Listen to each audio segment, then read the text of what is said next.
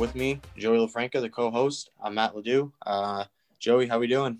Good, Matt. I'm excited to uh, be uh, starting this up here. I think we've been talking about it for what two months now, and and here we are. We're finally doing it.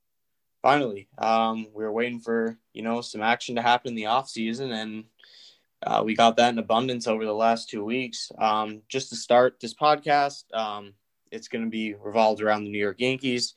We're going to talk about uh, what's gone on in the off season. We'll break down our maybe projections for the season. Uh, when the season begins, we'll give you our predictions. We'll break down series that have played out throughout the year. Um, and then postseason time, it'll be more of the same. We'll break down um, just what we believe our outcomes in the series will be, and we'll go from there. We're going to give a little bit of everything and everything, anything yeah. and everything, or everything and everything, whatever. Yeah, that works. Whatever, whatever comes our way, we'll be ready for it. So the um, off season has been uh, quite, quite. Uh, it was I mean, honestly, it was quite boring for like what up until mid January, and then things finally got going. At least from the Yankee perspective. Yeah, it's uh, it's been a very interesting off season. I mean, you knew it uh, coming off COVID year. You knew that teams were going to be non-tendering players. Uh, you knew teams were going to be taking it slow as far as signing players go.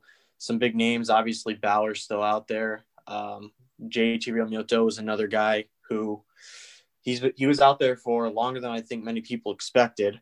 Um, but of course, for the Yankee fans, the only guy we cared about getting primarily was DJ LeMahieu, and the Yankees were able to do that. They get him on a six-year, ninety million dollar contract. Uh, I thought it was a steal. You getting a guy who was an MVP caliber player for the past two seasons in the Bronx at 15 million a year. Uh, Joe, what did you think of the contract when you first heard the terms of it? Well, when I saw the six years, I went, wow, I thought that was kind of a little uh, strange because for the longest time we kept hearing four years, four years, four years. And then to only see that it's $90 million, it was kind of a give and take by LeMahieu and the Yankees because LeMahieu wanted that security and then the Yankees didn't want to off, obviously offer too too much money because they had to, you know, they're trying to get under the uh, the luxury tax and and all that fun stuff, and um, it ended up working out. But yeah, I was kind of surprised because you know until you actually look at it, it's a little confusing when you see six years and only nine uh, nine hundred uh, ninety million. So I mean when you look at it from from the perspective of the Yankees, yeah, you're right. It's like definitely a steal. And then from from DJ's perspective as well, it was no secret. He said he wanted to be back with the Yankees. He didn't kind of he didn't create uh, uh he didn't create scenarios where people were thinking, wow, he might actually be leaving. So when you kind of put it in perspective of that, I think both both sides kind of came out on the winning end of things, but they also both made some sacrifices. But at the end of the day, you know, LeMahieu wants to come back because he obviously thinks the Yankees are in a position to uh, win a championship, and he can obviously be, play a major part in that. So, I think that's going to be something moving forward. That now that he's re-signed, I think maybe we'll actually see a better DJ LeMahieu, As crazy as that might sound, because he's just going to be comfortable now. I totally agree. He's got the uh, he's got the security going forward. You know, initially when I because it's funny you say the six years when I saw that they had signed him, I said, okay, so we're going to be talking probably anywhere from the four to five year range. And being that he's 32 years old, I figured, you know, the Yankees are probably they would go five to get it done, but they wouldn't go six. Uh, right. Uh, you look in the past at some guys that they passed on. You look at, for example, Patrick Corbin. I believe they didn't want to give him the sixth year. Now I know he's a starting pitcher. I know that that's a different case scenario, but that's a guy they didn't want to give the extra year to. So I figured with DJ, it would probably be, you know, four to five year range. But when you see the sixth year, um, it was really you know shocking to me. But I think in my mind, the Yankees are playing out that the first three to four years of the contract is what matters.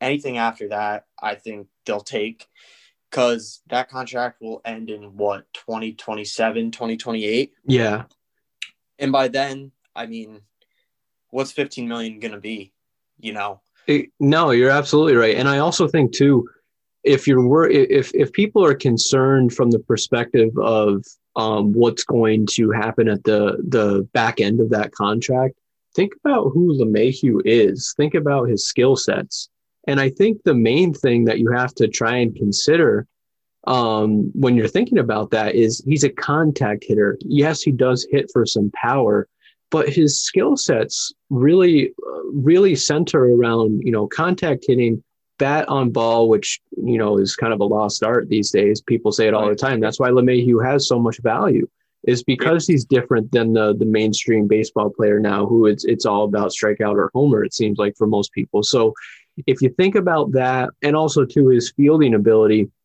he's just a solid defender. It's not versatile. Yeah, and he's very versatile too. So um, if toward the toward the latter end of that contract, if you know he's kind of on the decline or whatnot, stick him at first base.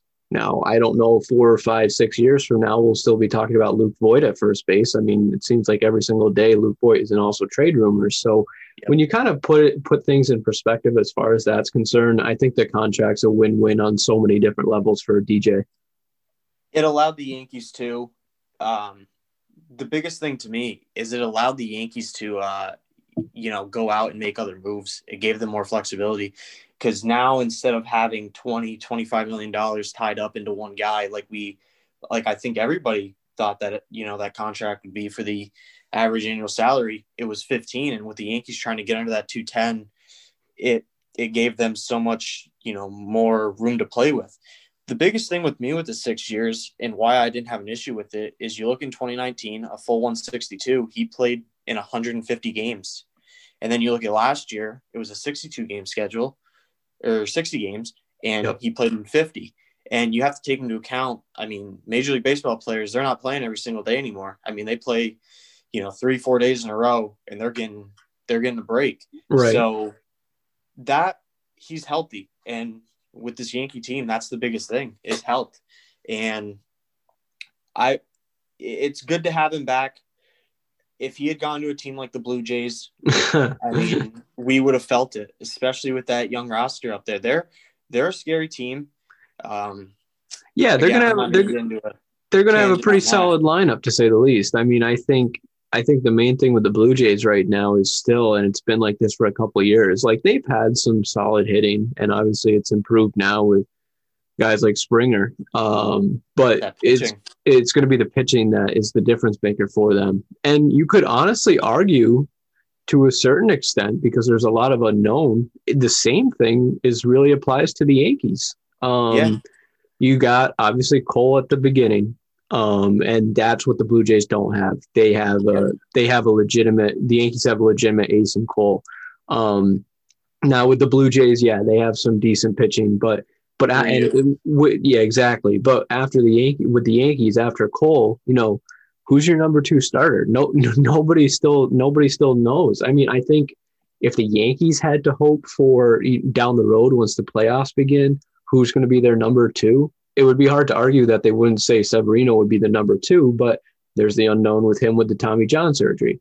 Then you go to somebody like Kluber.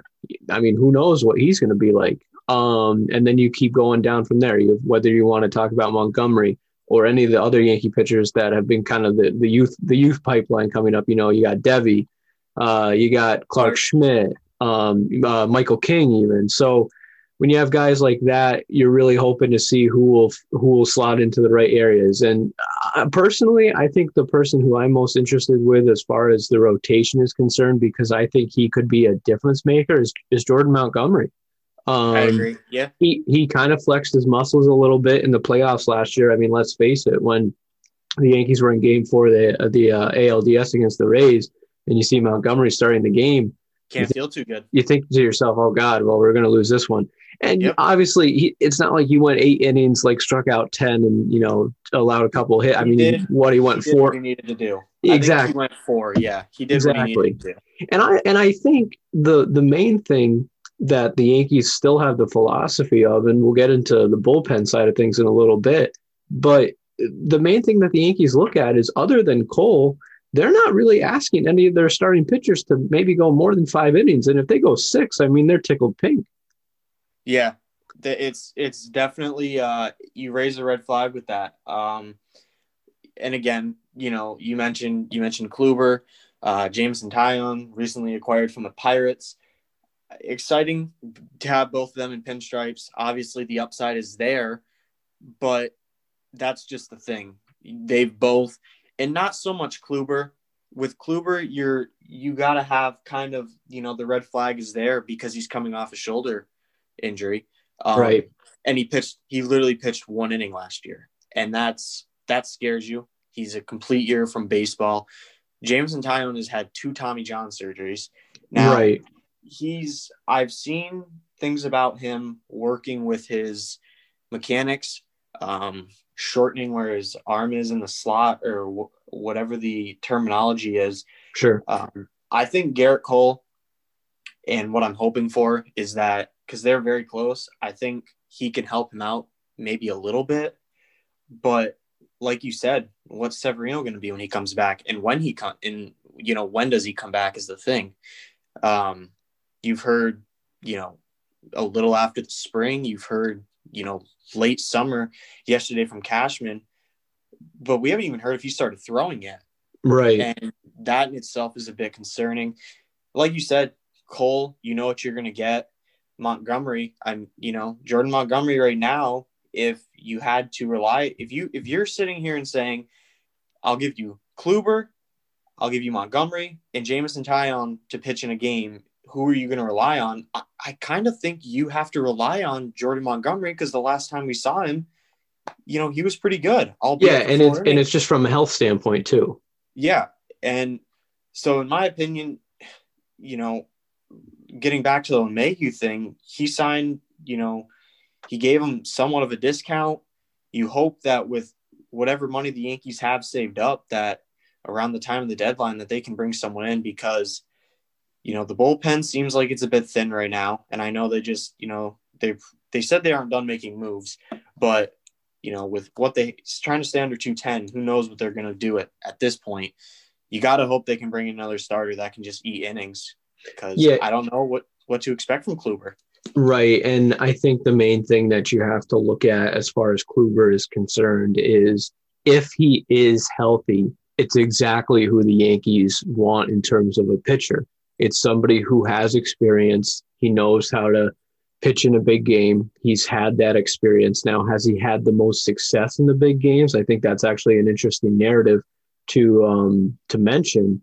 But the other thing, as far as Kluber in big games, is the team that hurt him the most in the playoffs has been the Yankees. So at least he's not going to have to worry about them. Um, but I think I think you're right on so many things that you, you just said. And the one thing that um, the one thing that I find that I'm going to find the most interesting is if you want to look at the bullpen aspect of of the Yankees, who is going to fill out the rest of the, of the bullpen? You know, you're going to have uh, Chapman. You know you're going to have Britton. You know you're going to have O'Day, who obviously just signed. You know you're going to have. Um, uh, am I missing somebody? I'm blanking on a name. Um, I'm trying you to think. Green. You said Green. Thank you. Yeah, Chad okay. Green. Um, but after that, I think what's going to be interesting is the Yankees have so many pitchers who could be potential starting pitchers. Yeah. Um, but it, will it'll, it'll be uh... exactly, and it will be interesting to see um, who makes the rotation and who doesn't. Um, and then obviously whoever doesn't, it'll be um, it'll be fascinating to see who meshes into the bullpen correctly because we've seen in the past um, people who are starting pitchers, you know, six, the sixth or seventh guy um, try and go into the bullpen and they just they're not productive in any way. So it's really going to be trying to find that right that right combination of starters and relievers um, to fill out that bullpen, especially if we're talking about other than Cole. Um, I don't think the Yankees are looking for their starting pitchers to go more than five or six innings. Um, so, yeah, from that perspective, I think it's going to be interesting, and um, we'll see where things go from there. But one thing that I, as we're talking about pitching and whatnot, I feel like before we go any further, we have to say uh, our nice, uh, our nice goodbyes and thank yous to uh, Masahiro Tanaka. Tough. I, uh, I wouldn't have minded to see him back. Um, with him, you just you know what you're gonna get. I know last year kind of fell apart towards the end. Uh, you know, I'll always respect Tanaka. I thought he was a great Yankee. And I truly believe that if George Steinbrenner was still alive, he would have loved everything about Tanaka. He took the ball every five days. You know, he never made an excuse if he had a bad outing. He was a great teammate, pitched in some of the biggest games of the decade. You look at, you know, that game three against Cleveland and back in 17, that one nothing win where he, him and Carrasco are just throwing up zeros. Right. Um, you look at, you know, 2019 game one in Houston where he went into Houston. We all know the the situation there. yes, as as, Ca- as Cashman called about the Astros recently, shenanigans. Yeah, and it's just impressive. I mean, the guy was a, the guy was a stud, and uh, he's he's gonna leave it open to coming back. I don't know if I'm the Yankees, if that's you know the part of the pool I want to get in with bringing him back. He's gonna be a year older, especially with that elbow, man. That elbow is a ticking time bomb. Yeah, you, you're you're right about that, and I think the other thing too is um right now it's it's like fresh in our minds. It's fresh. It's kind of like a raw feeling as far as him leaving, and we're saying now, oh yeah, we welcome him back, but we don't know what this whole year is going to be involved yeah. in after this and, year. And it's not it's no offense to him, but quite honestly, he's going to become an afterthought. Um, yep. in, in my opinion, and that's not to diminish what he gave to the Yankees for so long, but as people say all the time, and it's like an age old cliche that we get tired of hearing you know, this is a business. And at the end of the day, he was asking for quite a bit of money, alleged, of money. Uh, allegedly. Um, and then 15 to 20. Exactly. And then, and then you see, and then you see what he signs for in Japan, which kind of threw, threw everyone for a loop a little bit. That makes you actually think, was it, was it the money or did the Yankees just not want him back? Um, but to get, everything that he did for the Yankees was so was so good. Um, and then I do have to say, from the flip side of things, though, and the reason that I'm not so hurt that he's not coming back is you mentioned it. The wheels kind of came off at the end of last year. And even like you talked about um, in the year prior in the ALCS against Houston, remember how he he you know he pitched the lights out for what five five innings, but then remember how he said um, it, it, came out afterward how he said, "Oh, I was out of gas." It's like, yeah, you pitch five innings and then you're out of gas. I mean, yeah, I, and then when he pitched, what was it? Three days later. I, I know, and I, I respect it. I respect, I respect the honesty. Um, yeah. But at, but at the same, but at the same time, I mean, mm-hmm. that I don't, I don't know if you know, especially a couple years later, removed from that. Um, I don't know if I mean, what's to say his fatigue level will be even worse. Um, yeah. So that that's why I'm not like totally uh, distraught about him leaving. Um, but at the same time, you do have to. It's it's more of me just appreciating what he did while he was with the Yankees. But moving forward, it was time. I'm I'm I'm not going to argue that it was time to move on. I, I you can you can I, I would agree that you know it, it was time to move on. Um, to to have him back, yeah, it might have been nice, but I don't see an issue with with uh, both parties uh, moving on at this point. Like you said, you know, the comments about him feeling fatigue, you know, if you're if you're pitching for the Yankees and you know you're coming out and you're in October and you're feeling fatigued, that's you know that's the last thing they want to hear. Um, so yeah. that that was very it was very concerning. And like you said, he pitched you know he pitched five innings. They were great innings, but you know again that's and then that's the last thing you want to hear if you're Aaron Boone or you're Brian Cashman. Um, like you said, I think you look at it now and you know the emotion's still there you know he's still posting stuff on social media thanking the city of new york the fans all that stuff same thing with his wife so the emotion's still there but you know bigger picture Tanaka back for 15 or 20 million dollars anyone that it's just not smart for the Yankees hmm. when you have a perfectly capable starter and Deivi Garcia who can fill that void I think and do a you know a good job if not you know, better than Tanaka was because Tanaka overall last year, you know, I didn't think he was as productive as many thought he would be. No, and and that's the problem that um, you know, when he first came to New York, the the main thing that he had to his advantage was um, everybody talked about a splitter, and he still had a splitter and and slider even. Um, just this past year, but the issue was the velocity on the fastball wasn't there. And we all know if you don't have velocity on your fastball in this day and age, more likely than not, you're not going to be the greatest of pitchers. Now, that's not to say that there are pitchers who don't have velocity and still have success because there are. Um, but more times than not, especially with nowadays, it, these these these hitters they'll they'll sit on the off speed, and then at that point, there's no deception um, because they know they can sit off speed and still catch up to his fastball. So, like to to wrap up with the Tanaka stuff, you're right. You know, you you, you slot in a Deivi Garcia, you slot in a couple any of the young guys. I think they can do just as well. And there's more upside at this point. And yeah, that's just the way that's just the way it is. And that gets back to the whole business side of things. But that's our uh, that's our little goodbye to Tanaka. yeah, it's uh it was a good seven years. Couldn't get a championship out of it, unfortunately. But we were just talking about Kluber, so we'll get into Corey Kluber for a little bit. Sure. Um, one so it's a prove it year deal for him. Um, one year, he's 34 years old. Basically, hasn't pitched in two seasons. Um, 11 million dollars. I know a lot of people were upset by that, and they thought that that was too much money because that initial, you know, tweet came out saying he'd be anywhere from six to eight million dollars. But when you sit back and realize that 25 teams were, you know, there to watch him throw, yeah. that was never going to happen. Like the interest was there, but that wasn't going to happen. And, you know, for the Yankees, they're taking a flyer on him, but the Yankees have um, something going for them. They have Matt Blake, who was a long time in Cleveland, helped develop Bauer and Bieber and all those guys, and helped Corey Kluber because, you know, Corey Kluber before he was a Cy Young, you know, award winner in back to back years, I think he was pretty you know, pedestrian. And uh, yeah, looking at, I have some of his stats in front of me. I mean, 11, 12, and 13. Um, you know, his ERA is up around, you know, in 11, it's at eight, 12, it's at five, and in 2013, it's up around four. Um, so I think Matt Blake would not have, you know, I think they looked at Matt Blake and said, if you think that this guy can still produce at a high level for us and still be, you know, a key player for us, then you know we're going to give him the go, and that's why I feel confident in it. You can't feel confident that he'll give you 200 innings, but as far as taking the ball every fifth day, maybe, and just being competitive, you got to feel pretty good about it.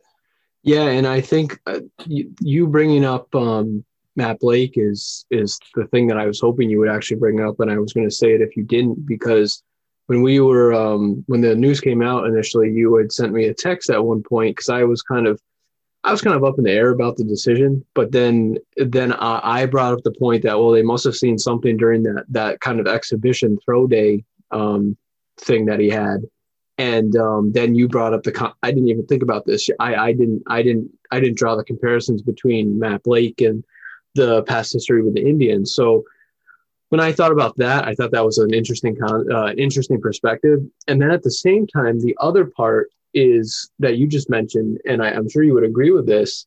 Uh, the the guy who probably might be feeling some of the most pressure in regard to the Kluber signing is Matt Blake because he was probably the guy that vouched for him the most. Um, that yeah, and I and I think when when it comes down to it, you have to. I mean, you have you have to have confidence in yourself to have success in in any professional sport or any sport but and just in life you have to have confidence in yourself to have success. Um because if you don't have that then you're going to go nowhere. So for Matt Blake to have confidence in his pitching beliefs in Kluber's pitching beliefs and in his you know pitching coach knowledge I think that's going to be something to have an interesting perspective on. Um so you know, you want to talk about pitching gurus, different things like that. Maybe maybe uh, Matt Blake can be Kluber's uh, pitching guru. You hope so. Um, Matt Blake, when when Corey Kluber signed, you wonder if Matt Blake kind of sent him a text or called him and was like, you know, you got to come through for me, man, because I bet you know if Kluber isn't you know what the Yankees are expecting, you know, you wonder if Matt Blake, uh, you know, feels any of that or you know feels the heat from that. Um, you know, the theme with the Yankees rotation, you know, it's a lot of upside because if you think about it, if the rotation, if these guys all perform to, you know, what the back of their baseball card is, then, you know, the Yankees have the best rotation in baseball. Um, but it's just you're not you can't be sure. And yeah, and that's and what worries me. No, that's totally understandable, and I think too. Um, before we kind of wrap it, wrap up the conversation about the pitching aspect of things, is you look at the um, you look at the division that the Yankees are in this year, and you look at um, we don't, and we'll talk about this in a little bit. We don't know exactly what the season will look like still, um, whether it might be a little bit condensed again. But if you look at the the the main bulk of what the Yankees pitching staff is going to have to go up against, yeah, you're a little worried about Toronto. Um, Tampa Bay, I don't think you're worried about as much now. Baltimore, you're not worried about, and even Boston, still, you're not worried about. I think um, Boston and, lingers. I think Boston yeah, lingers. Um, yeah, no, that's that's fair. Um, and then, but the rest of the rest of the AL, I mean, it's hard to argue that. I mean, right now, eh, the Yankees are definitely the could be the best team, and I think they're definitely in the top three. If you want to throw in maybe like the White Sox or the Blue Jays at this point, um, and I don't think you can really even throw in anybody in the West anymore. I mean, no. maybe, maybe, the Astros. Um, the A's lost a lot this offseason.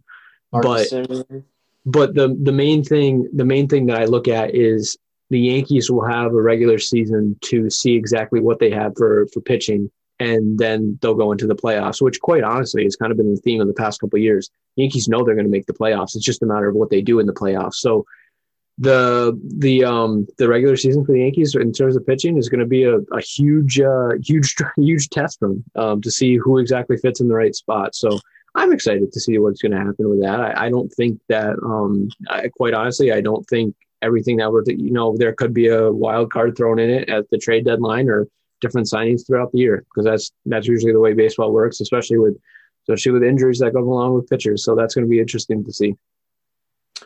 Yeah. Um, as far as the AL goes, I mean, you want to say the White Sox. I think the White Sox are definitely the biggest uh, threat to the Yankees. I, I would really say think... before hold hold on before you go any further though, I would say honestly the Blue Jays are probably a bigger threat just because they're in the division and they play them more. I'd agree. I just look at that rotation for Toronto, and again, I'm not going to sit here and true, say that the true. rotation is any better, but that rotate, you know, it's Ryu, who the Yankees have hit in the past, and Ryu, who really, I mean, when the postseason came two years ago for the Dodgers, he kind of hit the wall. And then it's falling. You're going from that to Robbie Ray to right, true. to guy. I mean, to Steven Matz. I mean, they just acquired Steven Matz. The I Yankees. Mean, that'll that'll be the Yankees punching bag this year. Steven Matz. Yeah. Um. You know what would really concern me is if because the Blue Jays have said they're done spending money. But what would concern me is if the Blue Jays just said, you know, screw it, we're gonna get Trevor Bauer. Because yeah, that would be then, that would be that would be a twist. Because then they would have, and Bauer's not. I don't think Bauer and Cole you can compare. I think Cole is just he's in his own world compared to Trevor Bauer. That's my opinion. Well, you um, could say Trevor Bauer's in his own world too. oh yeah, yeah, no, but for different for different reasons. yes. Um, That'd be, but you know, you would. That's they would then have a legit starting pitcher, and we would. So it's almost going to even out. Right. And right. then after that, it's you know who's two, three, four, and five starters are gonna be better. You know, is are the Yankees, you know, middle of the rotation guys gonna you know perform better than you know the Blue Jays? And we'll leave it up to see. I think the White Sox are a tough team. Um, that lineup is loaded. Uh, they have, you know, Moncada, uh, Anderson, uh, the greatest Yankee to ever wear a uniform, Edwin Encarnacion. um, the bullpen, they have a solid bullpen. They, I know they signed Liam Hendriks. So, in my yeah, opinion, that that's a, that was the that's one of their best signings, honestly. Yeah, I don't know how I feel about, and I know many Yankee, I know a lot of Yankee fans, um, you know, that I've seen on Twitter I mean, Yankee fans on Twitter want everybody, but I know right. Yankee fans on Twitter realistically wanted uh, Liam Hendriks. I wanted Liam Hendriks, but not for $15 million a year or whatever no. he signed for. I think giving a relief pitcher that much money is a thing of the past when you can just take a starter, like we've mentioned, and, you know, that's the sixth or seventh guy, like you said, and you can put him in the bullpen and they can eat innings for you. Sure. So I, I, think it's the White Sox. Uh, I think it's the Yankees, White Sox. The Yankees far more experienced. Um, I don't really think there's a way the Yankees don't come out of the AL this year unless you know they just are so beat up and unless guys just don't produce in the postseason. But again, things play out funny, and you know we'll have to wait and see. Yeah, and and as far as talking about guys beat up and stuff like that, and we'll we'll talk about this more on obviously uh, future episodes. But the main the main thing we can talk about here, and I feel like before we go any further, like we're literally just recapping months of news just into one episode. So we'll have more time to go into things in future episodes. But um, the main thing uh, that I think about is it's the age old thing. It's like, can these guys stay healthy? Can Judge stay healthy? Can Stanton stay healthy? And honestly, me saying that sound makes me probably sound like such a, a novice because it's like, well, anybody can say that. But that's like the biggest storyline that the Yankees have is can what those if? guys stay healthy? Like, yeah, it's not like an in-depth take because it's quite it's the most obvious thing that goes along with the Yankees at this point. So um, the the offensive side of things, the the bats are going to be going at different times. I mean, I think I think maybe hey maybe on next week's episode we talk about um you know what what our what we would like the lineups to be. I'll present mine, you present yours. Um, okay. as far as what the Yankees have at this point, but I think I think moving forward as far as as far as the lineup is concerned, it's solid. It's going to be solid. It always it always will be. And I think um and I know we kind of wanted to talk about some rumors and stuff to kind of wrap some stuff up. Um I would love I still would love to see a little Gardy party back in the back in the lineup at least at least coming off the bench. I, am not I'm not calling for Gardner to be the starting left fielder. I think that's Frazier's spot now. I think he deserves it. Um but I would love I would love to see Gardner kind of fill out the roster a little bit, and they have a little bit more money left to uh, spend. But I mean, what do you think about um, what the Yankees should do with the money they have left, and what what they might want to go after to kind of round out the roster a little bit? Because it's not going to be like a deep deep splurge of spending or anything. It's just going to be kind of finessing different things into the right spots for for um, you know specified specified needs that the Yankees feel like they need to have. I would like a I I would like another bullpen arm. Um, okay. You know, look, I've seen Luis Cessa in the past. I know what he is. Um, I know what he isn't. So I'm not, and I'm not sold. Um, Trevor Rosenthal's a name. I know Shane Greene's a name.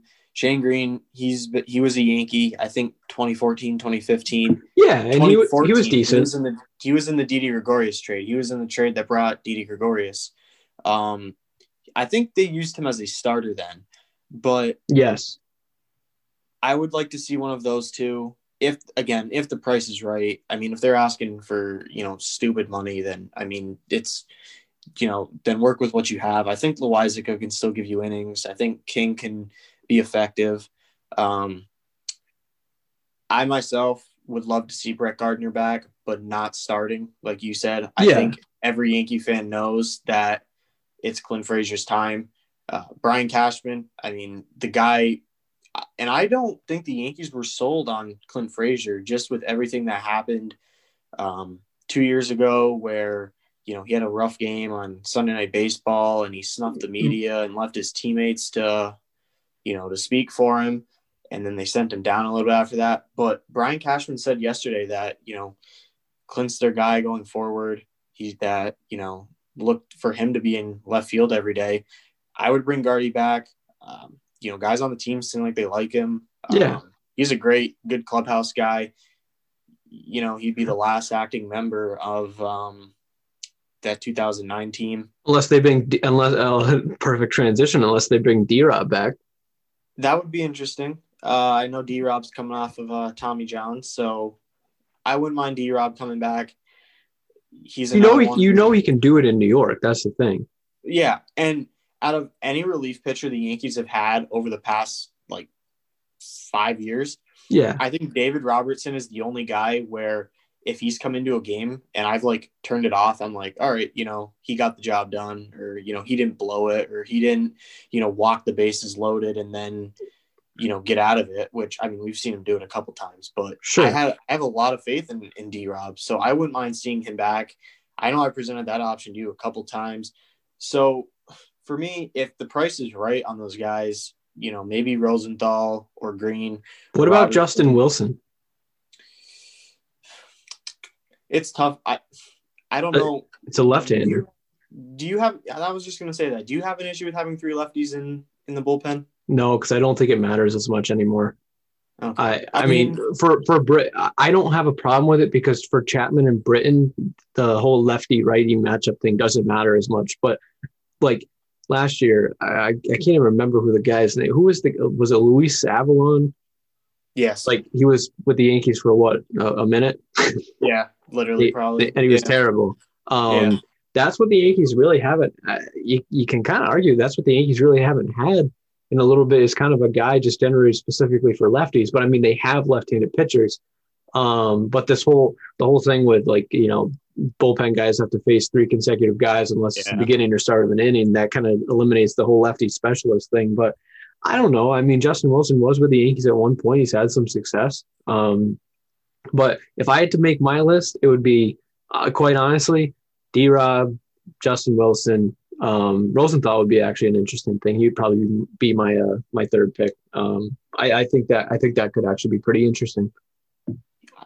The only the only thing was, and I'm only saying Trevor Rosenthal. I mean, I have I haven't done any you know research on him. I'm just telling you Trevor Rosenthal because you know I've seen so many people vouch for him. Sure. But um, I would say probably D Rob and Gardy. Um, I would, I want to see the Yankees make a move at the deadline. I mean, they whether they're in a position to or not, or they, you know, I look back to 2019 and it was like you knew they were going to win the division, you knew they were going Right. to go to the postseason, you knew they were going to go to the league championship series, but you also knew they were going to play. They were going up against the Astros. And what the Astros had that the Yankees didn't have was, you know, Verlander, Cole, and then of course Greinke. The Yankees had ample opportunities, and this is the only time that I think I've ever been irritated with Cashman was you had a chance to get Stroman, you had a chance to get Bauer, you had a chance to get um, uh, who's the guy that pitched for the Mets? Zack Wheeler. Zack Wheeler. yeah. You know, Bumgarner, I think his name was floated out a little bit. And, you know, none of those guys, I think, equal a Gerrit Cole or a Justin Verlander or even a Zack Greinke. No. But it's the fact that those guys could have come in and they could have eight innings, they could have pitched in big innings, could have saved the bullpen. Um, you know, I want them to be in the best position possible come that is this it's still July 31st. Yeah, July 31st. Come Yeah. the, the deadline where I don't know, maybe if Luis Castillo for some crazy chance is available and the Reds are selling, you know, maybe you make a move for him. I don't think in the middle of the season, you know, the price would be as steep as what it's going to be in the off season. Um, but maybe something like that, or maybe just another, you know, arm that you can bring in that makes one or two starts for you in the postseason that uh, can come in and just, you know, pitch, you know, six innings, eight innings or something and uh, get outs. Um, that's what I'd like to do. I mean, we'll see. I know Cashman likes the prospect hug, but Yeah. Yes. Yes, he does. I mean, they have they have so many. At some point, you gotta you gotta make some moves, and to a certain extent, they have um, with some different trades. It's just, I think the main thing is this: it's the when you get into rumors, when you get into different trade possibilities, the Yankee fans want, and ourselves included to a certain extent, we you know we want the big name guy. We we don't we don't want. No offense to no offense to some of the moves that they've made during the off season, um, but you want to if you're going to make a trade, you want to be like you want to make a big splash. Um, and we just don't know. The problem is, and I feel like you would agree with this. The biggest issue with the Yankees offseason entry and entering this year is all of the unknowns. The Yankees have more unknowns this year, I feel like, than they have had in quite some time, um, especially on the pitching side of things.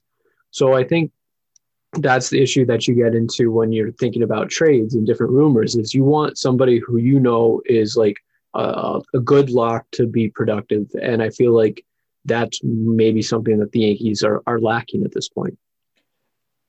I'm going to tell you. not to say. Uh, I just want to say, and, and not to say, not to say that they won't be productive. It's just a matter of it's not.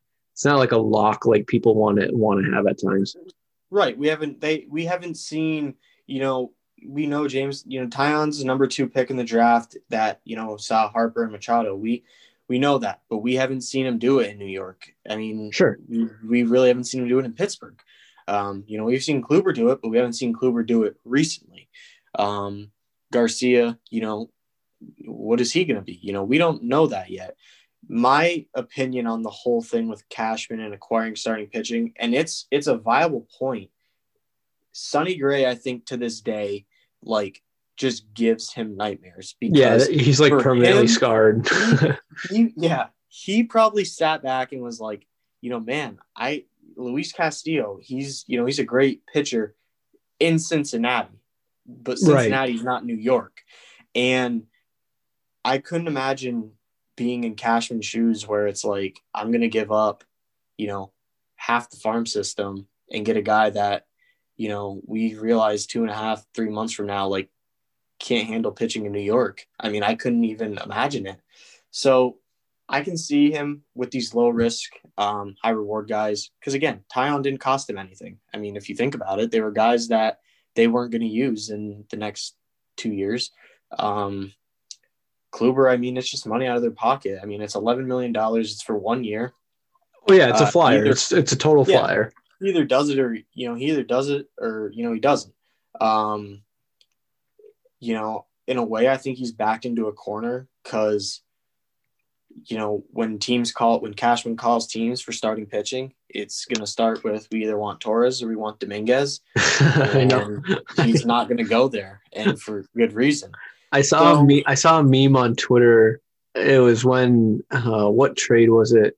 Uh, oh, the the fiasco with the um, Luis Castillo trades, and uh, it was it was um, Yankees saying, you know, like we want, you know, we would like to trade for Luis Castillo. And the first, it's like this guy with just like this stupid face. And it's like Reds GM, can we have Gleyber Torres? It's like, why do people think he's even an option anymore? I mean, he's a it's, it's just, he's a mainstay with the Yankees out. He's, it's crazy to think about, but he's been with the Yankees for a while now. And like, he's not, he's not, he's not somebody that they're going to trade. He's not, he's not a prospect anymore. You know, it's, yeah it's it's it's like it, it would be like the the Yankees um uh going I, I don't know it's just it's I could give any scenario in the book but I feel like I already explained it enough but it's just frustrating in that sense that they're still asking for Torres in my this is something I thought about and I I asked my mom about it she's a huge Gleyber Torres fan yeah um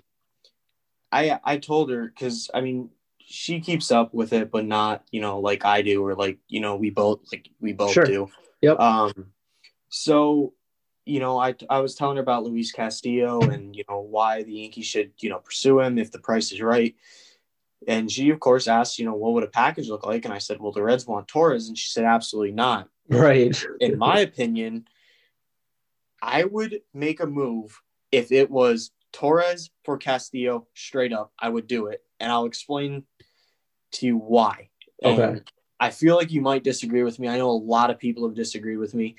It in my eyes, and it's not too complex, but it's the Yankees are better with Luis Castillo as their number two and having Gerrit Cole as their number one than the Yankees are with Gerrit Cole as their one, a lot of unknowns, and then Gleyber Torres at shortstop, where you know, okay, maybe two weeks ago this would have been, you know, good when there was a shortstop still on the market. But sure. that's just my opinion. I think that you have Cole and Castillo, you're better off than having Cole with a bunch of unknowns and then just another power righty. Granted, Torres is still an amazing player. He's still so young. You know, that's just, you know, that's I'm sure if it happened, I'd feel differently. Um, but the main the main thing with Gleyber is is going to be his defense, and and that's obviously a weak point in his game, especially if he's playing at short. Um, but I, I agree with you to a certain extent with like the whole straight up trade, but I, I I would disagree in the sense that you're trading Torres, an everyday player, for somebody who's only gonna who, who's only gonna perform for you every every every five days. Um, Okay. Yeah, I, that I'd agree with you there. that but but I but I I don't disagree I don't disagree with you completely. I'm just kind of I'm just trying to describe some of the flip side of things. Um, and that's the thing with a trade. You know, when you have a trade, neither side is going to be completely happy. Each side's going to hurt a Yep. little bit. That's what a fair trade is. Yep. Um, but when you when you look at the potential of um, Gerrit Cole and Luis Castillo like a one-two punch, um, I think that's great. I think the main thing, and you mentioned it before, is this guy's coming from Cincinnati. Can he do That- it? In, that's can, my biggest. That's can- my biggest fear. can he do it in New York? And it's like Sonny Gray. It could is it Sonny Gray 2.0 or is it actually going to be somebody who's going to produce? And then can you imagine if Luis Castillo turns into, into Sonny Gray 2.0 and we don't have Gleyber Torres and like Tyler I- Wade is our Tyler Wade is our starting shortstop? I mean, yeah, I, Tyler uh, Tyler Wade is a serviceable player, but he's not a guy I want. I, I don't want to pencil him into my lineup every single day. Yeah, and it's tough. It, it really has got to be hanging over Cashman because that's the biggest thing. Is he just basically said, you know, when they were talking about trading him, that you know Sonny Gray just couldn't handle pitching in New York, and I partially believe that, and partially, you know, I want to think, you know, I want to blame uh, Larry Rothschild Yeah, you know, we saw Sonny Gray pitch in 2017. He pitched in what was it that I was I, I was there. It was what game was it? Was it it was game four where they had that crazy comeback, you know, Yes. Todd Frazier and Chase Headley, you know, falling over between second and first. And yes, like he pitched, I mean, all all granted, he pitched five innings, but he pitched five, you know, shutout innings yeah, and you know he was good but yeah i couldn't imagine you know the more that you know you bring that up the more i think about it i think yeah the less i would be against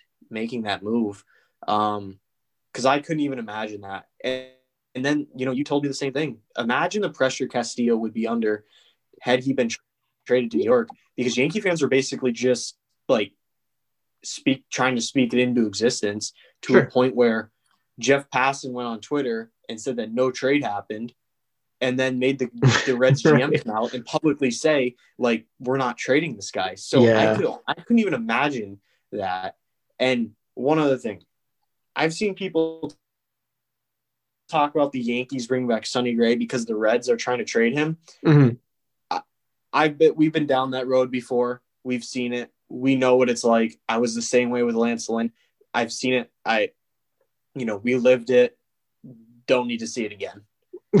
right. I just No, I think it's not going to happen. there's better there's better options. You don't need to you don't need to There's other actually you don't need There's to be ways. And letting internally, internally. Right. But yeah, exactly. Yeah, you don't need to be letting go of things that you already have or some something that you have had and you kind of saw a sample size for it. Yeah. Um but at the at the end of the day, I think the interesting thing as far as that's concerned, as far as like that type of rumor is concerned, is the Yankees are are very high on Gleyber Torres, even though he's obviously shown some some glimpses of things that might not be so great. But I I just I, I think you said it too. He's, he's young. He's going to get better, and hopefully, hopefully he's a guy come playoff time. He's proven it in the past that um he, he's he's one of the main he's one of the main pieces that um is contributing to hopefully hopefully a championship at the end of the year. You can just you can chalk it up to a to 60 games. That's all you know. You Yeah. think about during 162, guys have you know mediocre you know 60 game script 60 game stretches, and it just goes unnoticed. You know, I heard he came in you know out of shape a little bit because they didn't really know when the season was going to start. Right. Um, I'll just chalk up a bad year to a uh, you know to a 60 game schedule, and I think we'll see Gleyber Torres you know be Gleyber Torres uh, in 2021. And Yeah. And you and you just said you, exciting. You just said this was it might have been a bad year for last year, but I think this was a great first episode. Yeah, without a I- doubt. I think uh, I think we did a, I think we did a pretty good job. So we haven't decided this, and you know this will be this will be literally on the pod as we discuss this. Am I going to sign us off, or are you going to sign us off? Who's gonna have You know, the, Who's gonna have the cool I, uh, intro? Who's gonna have the cool outro? I, I- should say. I let it off. You uh, So I need wanna, to. I need to close- Rivera? You want to close it? Close Sure, the I'll- door. I can I can close it off. So before we do that, um, we our plan is to kind of you know leading up to the season, um, you know, hopefully maybe do it well, maybe do an episode once a week. You know, if things come up, we'll do different things here and there. Um, but uh, before before we get into more episodes, I think we're excited to just be doing this and finally getting it off the ground and next week like i said the one thing for sure that we'll be doing is we will both be presenting our what we think should be our opening day lineups. I think that'll be fun little fodder to have. Um, and then we'll see whatever whatever else might Yeah, be going on. So i think it'll be fun. But in the meantime thank you everybody for listening. And until next time we are exiting the yankee chambers